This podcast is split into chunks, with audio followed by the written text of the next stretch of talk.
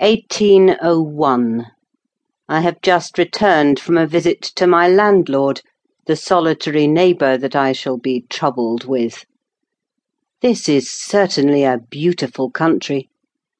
In all England I do not believe that I could have fixed on a situation so completely removed from the stir of society. A perfect misanthropist's heaven and Mr. Heathcliff and I are such a suitable pair to divide the desolation between us. A capital fellow!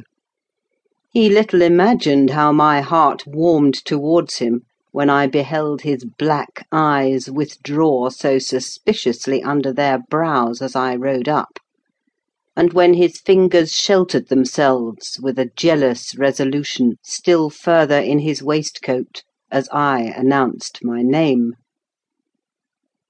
"Mr. Heathcliff?" I said. A nod was the answer. "Mr. Lockwood, your new tenant, sir. I do myself the honour of calling as soon as possible after my arrival, to express the hope that I have not inconvenienced you by my perseverance in soliciting the occupation of Thrushcross Grange. I heard yesterday you had had some thoughts—" "Thrushcross Grange is my own, sir," he interrupted, wincing. "I should not allow any one to inconvenience me, if I could hinder it. Walk in."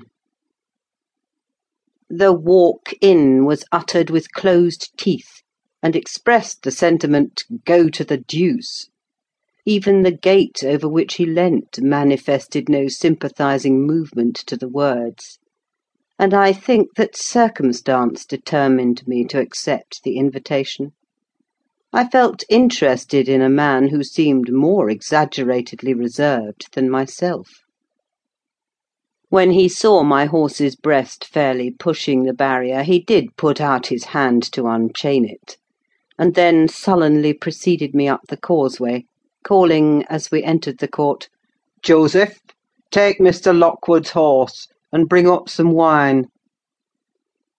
"Here we have the whole establishment of domestics, I suppose," was the reflection suggested by this compound order. "No wonder the grass grows up between the flags, and cattle are the only hedge cutters." Joseph was an elderly, nay, an old man very old, perhaps, though hale and sinewy.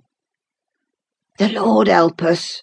he soliloquised in an undertone of peevish displeasure, while relieving me of my horse, looking meantime in my face so sourly that I charitably conjectured he must have need of divine aid to digest his dinner, and his pious ejaculation had no reference to my unexpected advent.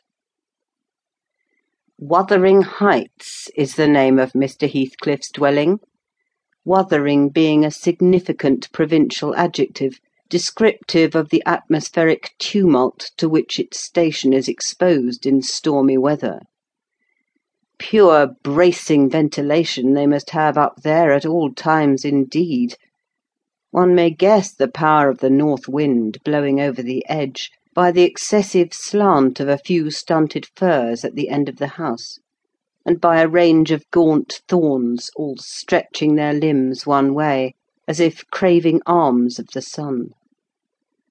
Happily, the architect had foresight to build it strong; the narrow windows are deeply set in the wall, and the corners defended with large jutting stones.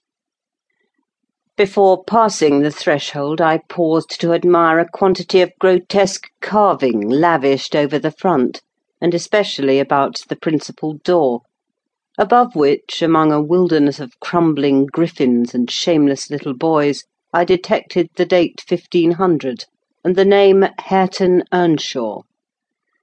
I would have made a few comments and requested a short history of the place from the surly owner but his attitude at the door appeared to demand my speedy entrance or complete departure, and I had no desire to aggravate his impatience previous to inspecting the penetralium. One stop brought us into the family sitting room without any introductory lobby or passage,